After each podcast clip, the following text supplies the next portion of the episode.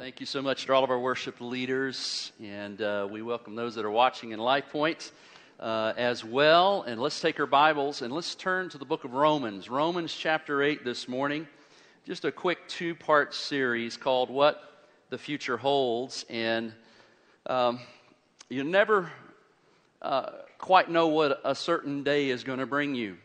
It can bring you some great challenges, it can bring you some sudden disaster.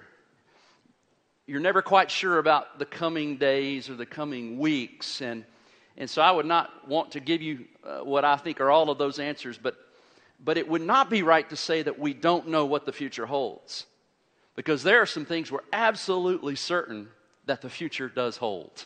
And we as believers can rejoice in that this morning, that it can encourage you and strengthen you to know what the future holds. So we're going to look at a couple of those things, and we're also going to look what that means for us as a church and what that means for us as a believers. If God has this in the future for us, how do we prepare for that? And so this two-part series is just going to talk about what the future holds. I was going a different direction a couple of days ago and just took a, I just felt led to go uh, take a right-hand turn and uh, and go to the book of Romans chapter eight. And I think this is a needed word, a comforting word, a challenging word for all of us. Romans chapter eight. Beginning in verse eighteen or nineteen, I believe eighteen, listen to what it says. For I consider that the sufferings of this present time. So there's the present. And the present has some sufferings in it. The Apostle Paul's writing. He's writing to the Romans, the Christians, and he's saying there are sufferings in this present time. But they are not worth comparing with the glory that in the future, and he looks to the future, is to be revealed to us. So there's something coming in the future that's going to be unveiled, revealed. And Paul says, oh, this is going to be good. And we can't even compare the present sufferings to that. But then he, he hones in on some of the things we can expect. Look at what it says in verse nineteen.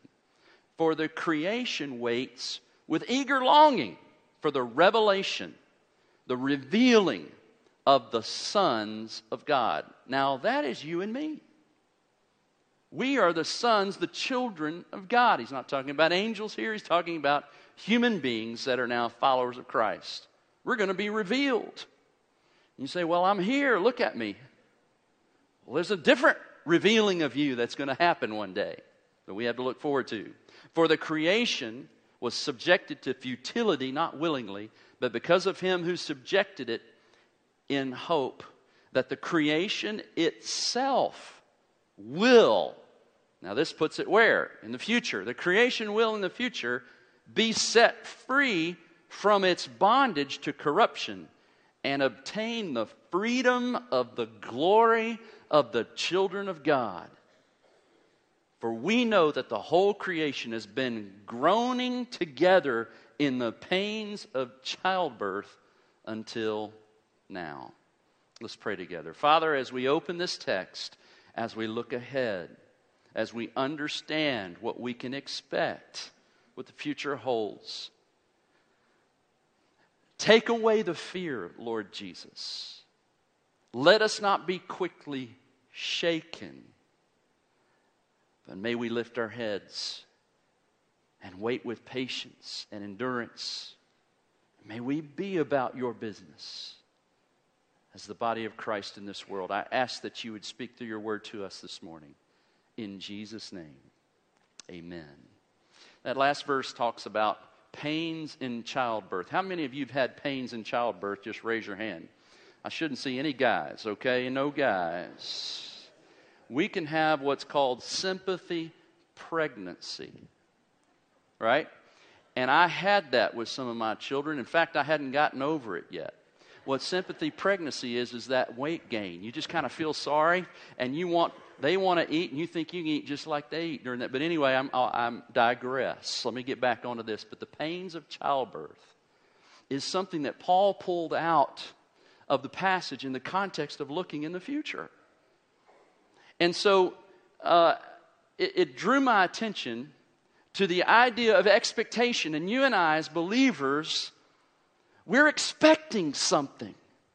We have great expectation of something marvelous. I'll never forget the day when Sarah called me and said they heard a heartbeat.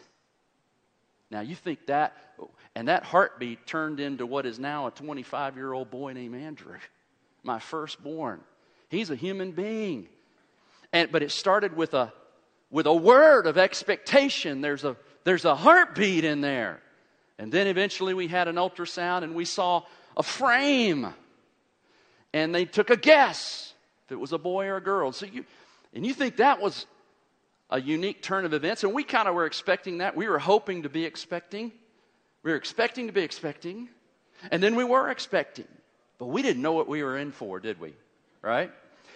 Then a few years later, well, a lot, number of years later, I'll never forget that day when my future took another different turn. And Sarah called me and said, "There's two heartbeats."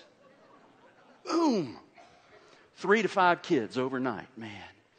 We thought we knew what we were doing, and we didn't know what, we didn't quite know when we were expecting twins what it was going to involve. But we knew by the fourth and fifth children, we knew that there was going to be this mixture of pain and pleasure. And that's kind of the life of parenting.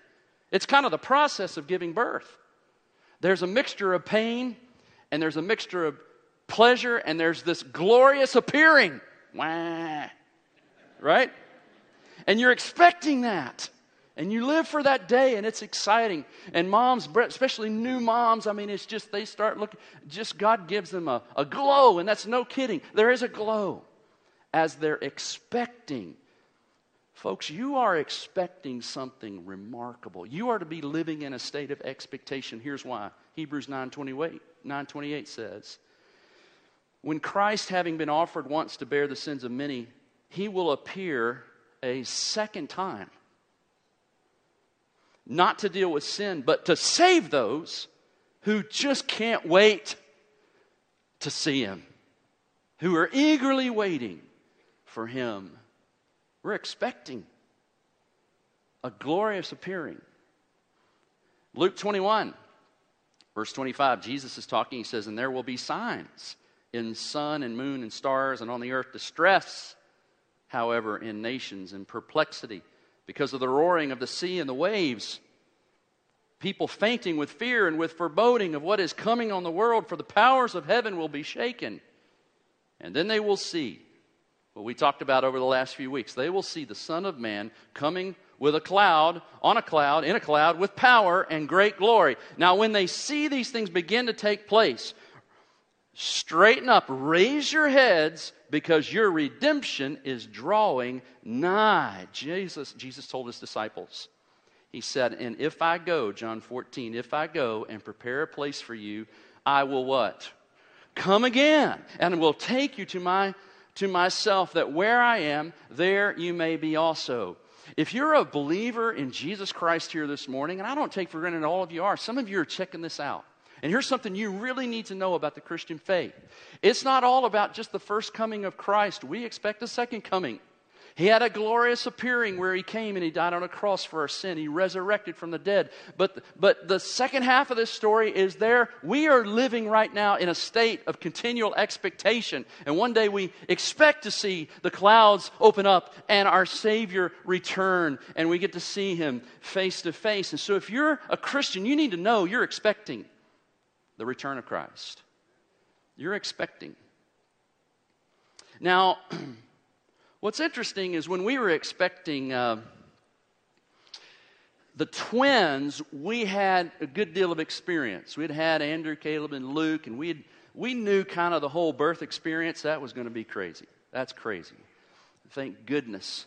I mean, it, it is amazing how you ladies survived that event. But God designed you to do that. It's just an amazing thing.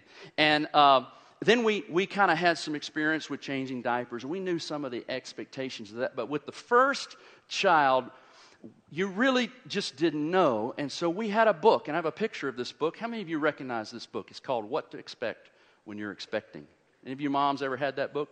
It's like a best-selling book, What to Expect When You're Expecting. And then I just was thinking about this, is that's really for us what the Bible is. The Bible gives us what this book gives new moms. Moms that aren't quite sure. Moms that hadn't been through it. We're expecting But we have this period of time, and we don't know how long it's going to be. We know it's it may be nine months, or it may be nine years, or nine centuries. We're just not really sure about that. But the Bible tells us what to expect when we're expecting. And there are some things you can expect to happen in your future. This thing, this book tells you, moms, this is what's going to happen. There's going to be some signs that you're with child. And then you're going to begin to show, and there's going to be growth, there'll be weight gain, there'll be all sorts of things. Here are some bad things you need to keep an eye out for, and here are some good things you need to be a, a keeping out. And the Bible says the same thing for you and me. And this passage in Romans gives us some of these things we can expect when we're expecting. The two things that I want to pull out today, well, three really, is there are pains. The second is there is a plan. And then third, there are to be preparations while we are expecting the return of the Lord Jesus. And you say, well, what are some of the things we need to be looking out for before the return? You know, in all of my study, I don't think there's a whole lot left to be looking for. There are some things that will be increasing.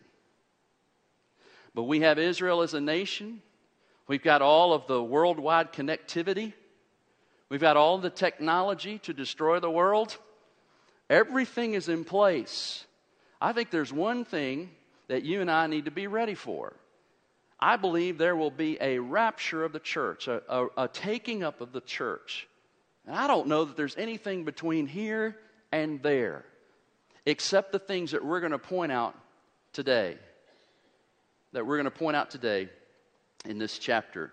So let's look at these verses just again. Uh, again, look at verse eighteen. He says, "For I consider that there are sufferings." What kind of sufferings? Well, look at verse nineteen. "The creation waits with eager longing for the revealing of the sons of God, for the creation was subjected to futility." So there is going to be a futility and a suffering in the creative order, in the universe, in the world. This is what Paul's talking about. In our flesh, in the animals, in the bacteria, in the atomic structures, in the chemical bonds. There is this law of entropy and law of second law of thermodynamics. There is a decay that is set into the world, and it is groaning. The creation is groaning. Look at verse twenty-one. The creation itself desires. And you know, you can go out and ask your dog, or you can ask your squirrels or your birds this, and they're not going to say, you know, I'm really groaning for this. I can't wait till Jesus comes back. They don't know for sure. They're not conscious of this, but the creation itself is groaning, and we, we will have groanings. And think about childbirth pains. And this is Paul's analogy. He says it's like childbirth pains, contractions. And so you will have periods, and you will have uh, contractions that are very painful. I remember watching the chart, and we would see the, the the the chart tick, and Sarah would feel it, you know, and we could I could watch it, she could feel it. But there would be periods of relief and periods of that. And then as we got closer to the glorious appearing, they got more and more rapid. They got stronger and stronger, more and more painful. Shorter, briefer periods of relief. I think that's what we can expect to see in the future. There will be groanings in the created order. The creation groans around us. We experience creation groans when tens of thousands die in an earthquake or are washed away in a tsunami. You and I groan when we see starving children and poached elephants and missing children on the back of milk cartons. Creation groans. We groan when we see Alzheimer's rob our spouses or our relatives of their memories, and their personalities change. And, and some of you are going through some of these creation groans, and you groan when the when the X-ray or the M R I shows something that's not supposed to be there. And it, it and you get a doctor. A doctor groans when he delivers you the news. This is inoperable. This is terminal. And so we we just encounter continual creation groans. You know, I saw a bumper sticker here in Gainesville. You see some interesting bumper stickers in Gainesville, but this one said, "Darwin loves you." I said, not really. Creation doesn't love me. Creation is really designed to kill me. Creation is groaning because sin has set it on a course towards death, and we are all facing death, and, and uh, we groan as global temperatures go up or they go down, uh, as, as we see famines sweep in and come out, and disease spread, and viruses mutate and make us sick. All of this is, is in this category of the groaning of creation, the groaning of creation, and there's a futility of it in verse twenty. And that word futility means frailty or purposelessness. And it, and it is, and, and what we need to know about this and why we need to consider this in the future is so that we, we do things correctly. You see, we need to have the proper perspective on creation and the groaning of creation, and we need to exercise proper ministry. And so let me just tell you uh, what Matthew twenty-four six says. Jesus says, "You will hear of wars and rumors of wars. See that you are not alarmed, for this must take place." Now, this comes from the, the mouth of Jesus. And so you're going to see war, wars and rumors of wars, and you're going to see them in intensification. They'll be stronger and more powerful, and we've seen that in the twentieth century. There will be less t- periods of peace in between the contractions of wars and rumors of wars. And so we see uh, our carrier fleets going towards Uh, North Korea, and we see people trying to become nuclear powers. And Jesus says in Matthew twenty-four six, "You will hear this, you will see it. Do not be alarmed. This is what your future holds. This must take place. But the end is not yet. Nation will rise against nation, kingdom against kingdom. There will be famines and earthquakes in various places. All these are but the beginning of the birth pains." I think Paul picked up the idea of birth pains from Jesus. He said those labor pains, Jesus kind of described our future in that way. Now, what do we do when the wife is getting ready to give birth to this baby? Uh, what do we do when they're going through birth pains? We minister to them. And you and I need to have the proper perspective towards creation and suffering around us. We as Christians don't look at the suffering of people and the suffering of the world and the wars and the riots and go, "Jesus said that was coming. Y'all just have fun with that. We're going to church." That is not our attitude. I did not do that with my wife when she was groaning in her labor pains. I was, I went to her, comforted her. She didn't want it. She told me not to touch her. But I went anyway. And the world may not want you. But we're to be the best keepers of creation, the best ministers to the hurting, the best supporters of those who are groaning with creation groans. Amen? You understand what I'm saying? So we don't take a apathetic, even though we know what the future holds, we don't, we don't back off in apathy. No, we run to the groaning. Jesus has set us free. We don't have to be alarmed. We run to it. And we try to minister to it. He says there's going to be a second groaning. Look at verse twenty-three.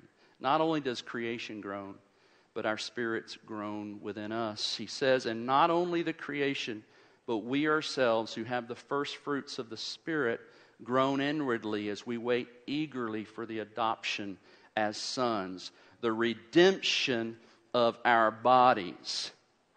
Now, that may sound like strange language to you, so let me just talk to you about it. Why do we need to receive the adoption? I thought I was already adopted when I received Christ. Yes. If you back up in Romans, you receive the Spirit of adoption. The Holy Spirit comes in and He tells you, "You're a child of God." But the ultimate adoption, when we go to uh, visit face to face with our new Father, when we go into His household in a physical, real sense, that is the ultimate adoption. And that's why He adds to it, there's going to be in the future a redemption of your body. How many of you want to keep the body you have forever? Not me. I need redeeming. Praise the Lord, right? My body, my mind doesn't work right anymore. It never has worked really good. My body's not working right. It needs redemption. It's ransoming. And here's what Jesus and the Bible needs says. You are not designed to live forever in a heaven full of, of bodiless spirits. That is not where we're going. You go there temporarily if you die right now. You go to a bodiless spiritual heaven. But what the future holds for you, and I want you to expect the right things. What the future holds for you is the redemption of your body, a resurrection. You are meant to live not in a bodiless spiritual heaven forever, but in a in a new body, in a new heaven, and a new earth. A redeemed, restored body in a redeemed and restored earth. I want you to know what your future holds. And so he says, here's what's happening and why sometimes we struggle with being happy as Christians. Part of the reason we struggle as we watch the news and as we we we think about our own sin and our own challenges is, look what it says in this verse. We have tasted of the first fruits of the Spirit. Verse twenty-three. And having tasted of the first fruits of the Spirit. What, what he's saying is, remember Israel was in the wilderness in the Old Testament. They were there for forty years. And they sent some spies into the promised land. And when they went into the promised land, they tasted of the what? The fruit. And they came back and said, listen, this place is awesome. Big old giant grapes. The fruit is thick on the trees and the vines. Two of them said, let's go. The other ten said, yeah, the, it's a tasty place. It's flowing with milk and honey. That is a great place, but there's giants in the land. One day, there's going to be no giants in the land, no sin in this world, but only the fruits and the joy of fellowship with God. And you and I have tasted of that through a personal relationship with Jesus Christ. The Holy Spirit has given you a taste of the best life to come. And you can taste it in this life. But it's going to leave you hungry for what is real and hungry for the rest of it. And so what you can expect for the rest of your life is to have a hunger for the rest of the fruits, a hunger for a new heaven and a new earth. We're going to groan in our spirit. Why can't I overcome sin completely? Why can't I do what's right? You hear that when Paul in Romans seven, he says, the things that I want to do, I don't do. Why? Why is, he says, the things I do, I don't want to do. And, and he says, I struggle with inconsistency. How many of you struggle with inconsistency? All right, some of you didn't raise your hand. I need to talk with you. That just really helped me.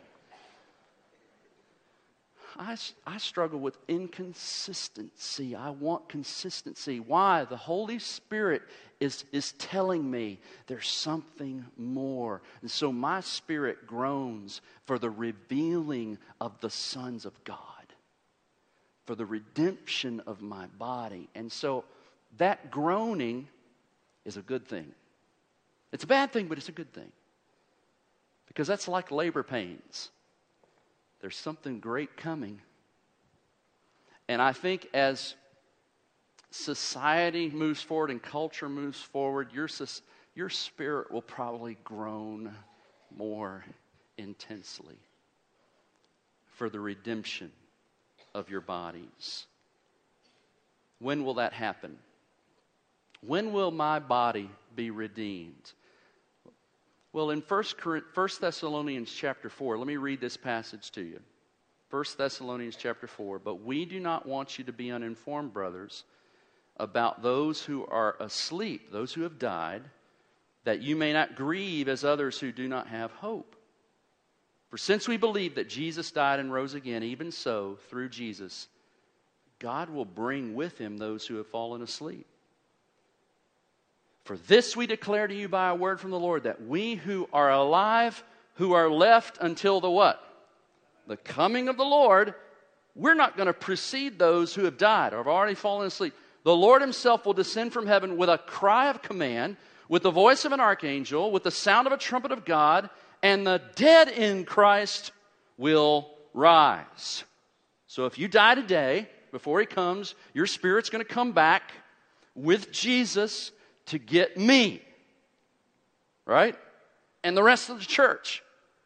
So you got the church that's already in heaven, in spirit form. You, you'll have the church that's on earth that haven't died yet. We're going to meet together. Where are we going to meet? We're going to meet together in the air. Verse seventeen. We'll be caught up together with them in the air to meet the Lord.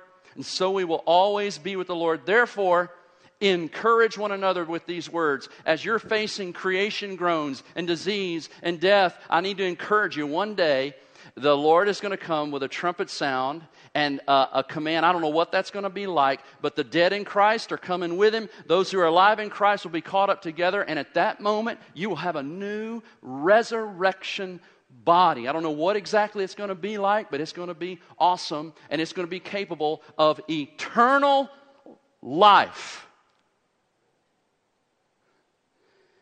That's what I'm expecting. What are you expecting? But in the meantime, and by the way, look at verse seventeen. Those who are alive, who are left, will be caught up. The root of that word caught up, rapios, is where we get the word rapture. And like I said, I think that rapture could happen anytime. What the future holds for you is spirit groaning, creation groaning, until the rapture. Now, we don't know when it's going to happen. On our first child, Andrew, um, Sarah was in a great deal of pain, so they decided to give her what's called an epidural. An epidural is uh, helps block some of the pain. But the problem with the epidural is it takes away the pain, but sometimes it slows down the progress. And occasionally, God will give planet Earth an epidural, in the form of a revival or a great awakening. Our nation has received a few epidurals. It was a season of revival where the people of God grew and there was peace, and it brought, uh, it restrained evil. And so God will sometimes do that, and we don't know how many times he's going to do that. He might do it. Uh, and I hope he does, because every revival, ep- every time he will take away for a period of time the pain and the contractions, it is a period of grace for us to go and build the kingdom of God. There's a third pain, a third groaning. Verse twenty-six, likewise, the Spirit helps in our weakness. For we do not know what to pray for as we ought, but the Spirit himself intercedes for us with what? Groanings. Too deep for words. And he who searches hearts knows what is the mind of the Spirit, because the Spirit intercedes for the saints according to the will of God. It's a beautiful picture, isn't it? Creation is groaning. We're groaning. And our God groans with us. And our God groans for us. He's groaning in ways we don't even know how to groan. He's experiencing the depth. How can he do that? Because Jesus, God the Son, experienced what we experienced. He came and he was one of us, and he's able to identify with you in your suffering. And he can groan. He can groan on your behalf. As you face temptation and testing and trials, he can groan as you face the suffering and the hurts and the challenges. We can expect this, watch.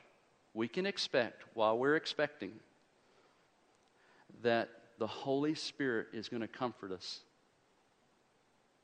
And he's going to pray for us and intercede for us. Are you happy about that? Does that bring you joy? It does me. He groans with us. Praise the Lord. Yeah.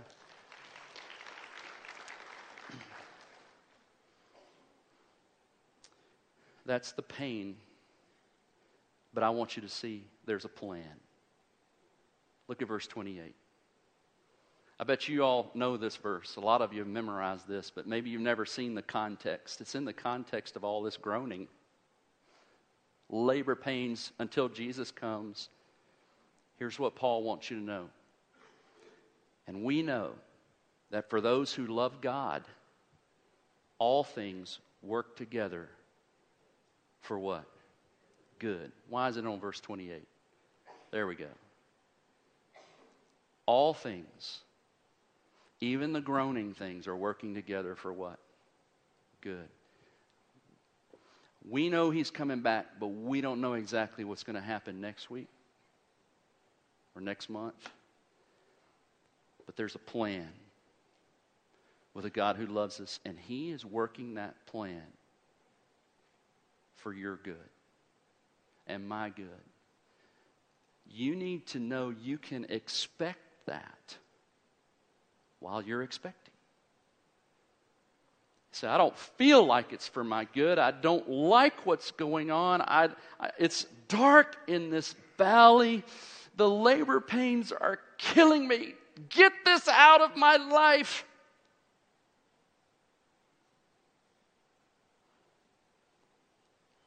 Pretty soon. Pretty soon, you might see the joy and the fruit of that pain. Pretty soon you may see Jesus come back. Look at the fruit of all of Sarah's pain and my pain. Look at this picture. They appeared. They appeared. All it was for a while was a heartbeat. We didn't know what it looked like. We didn't quite know. We just knew, hey, the doctor keeps telling me that's a human being and it's going to show up one day. And the two heartbeats. And now they appeared. Just as sure as those five kids are. Those are my five kids, by the way, guests. Just as sure as they're standing there, you're going to stand before Jesus one day. Are you ready? Are you ready?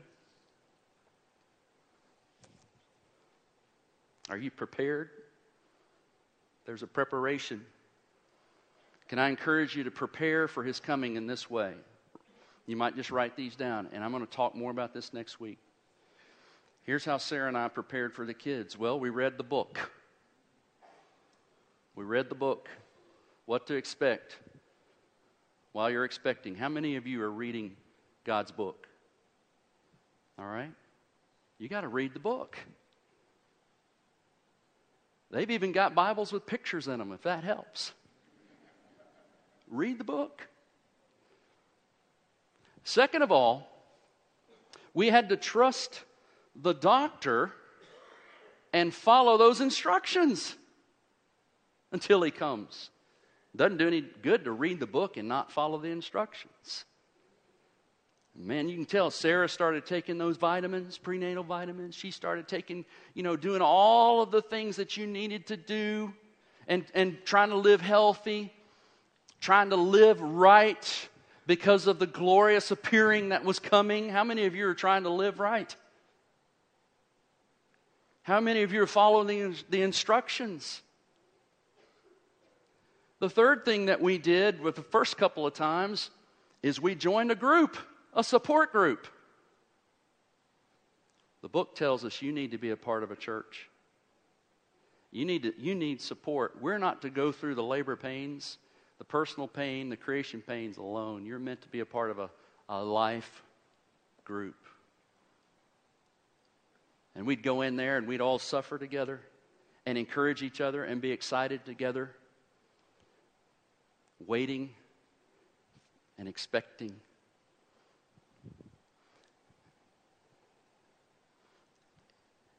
But until he comes, we've also got to be building the family, hastening his coming, growing the church, growing the church, sharing Christ with others.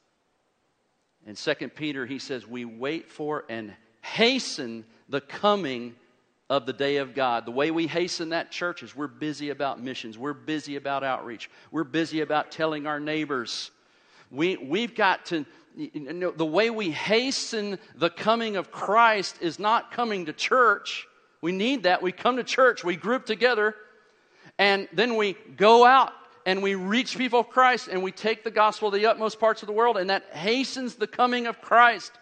I remember the doctor, we were having a hard time, and Sarah was way past her due date, and the doctor says, well, if you want to hasten the coming of that child, there are some things you can do.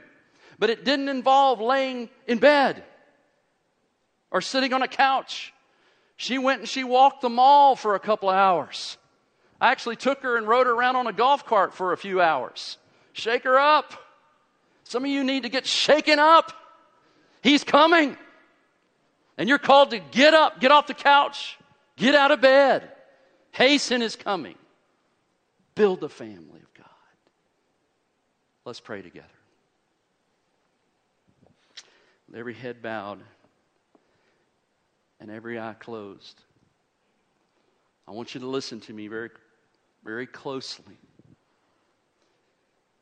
The Bible says if, the, if you're not expecting Jesus because you're not one of his, there is a terrifying expectation of judgment.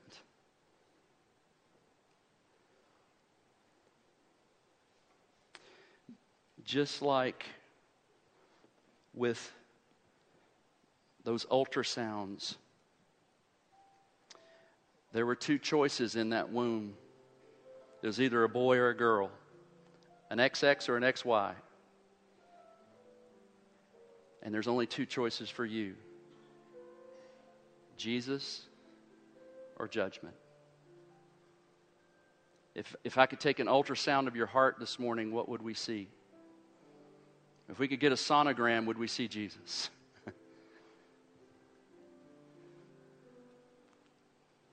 We could hear his heartbeat in you. You could hear his voice. You'd sound like him. If Jesus is in you, you begin to kind of look like him. We could see it on you. Have you trusted Jesus? All you have to do is invite him in. Turn from your sin. Ask for the forgiveness of your sin and invite Christ to come in. Then you no longer have an expectation of a terrifying judgment. You have an expectation of a glorious appearing when he comes again. And I don't, I, I'm sorry I can't preach sermons that tell you that your life's going to be perfect. Maybe that frustrated you that I told you there's going to be intensification of periods of pain in our world, in creation, and even in our spirit. But Jesus said, don't let that alarm you. Let it encourage you, because that means I'm coming soon. You trust him. He's groaning with you and for you in your pain. We're going to have a hymn of invitation, a time of singing, and maybe it's a time where you'd like to come and pray and just say, thank you, God, that you're with me, and just leave your groaning right here on the altar. If you're if you're suffering this morning, we have counselors that are going to be up here. Would love to just take you by the hand, pray for you. We can go to one of our counseling areas, and they can just walk with you through that struggle. We want to help you. You come as we sing. If you're here to join our fellowship, whatever the Lord's leading you, I invite you to come. Father, this is your invitation. I pray that all of us know what we're expecting, to see you, to be adopted as one of your children. I pray if we're not, God, we'll make it ready and make it right this morning. God, I pray that you will just see you and know that you are groaning with us in our trials, that you have a sovereign plan over our lives and over this world. Help us rest in that today. In Christ's name, amen.